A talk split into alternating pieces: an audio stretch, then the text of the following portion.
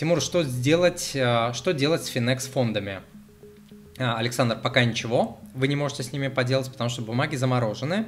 А, когда их разморозят, будет понятно, что с ними будет вообще происходить. Либо их выкинут на рынок, и люди начнут а, в панике их продавать непонятно кому, друг другу. Вот, но непонятно, как вообще это все будет происходить. Но вот пока пока отвечая на ваш вопрос, вы должны их, я бы их у себя в голове списал и отпустил, как я сделал, у меня тоже Finex был. Вот, слава богу, в небольшом количестве. А почему? Потому что мысли о том, что у вас деньги заморожены, вы можете их потерять и так далее, будут отравлять а, вам жизнь. А, ну, не каждый день, а каждый раз, когда вы будете о них вспоминать. Поэтому спешите, уберите там из табличек, чтобы они вообще на глаза вас не, вам не попадались по принципу, что если разморозится, если я с них что-то когда-то получу, ну вот будет морковка, будет замечательно.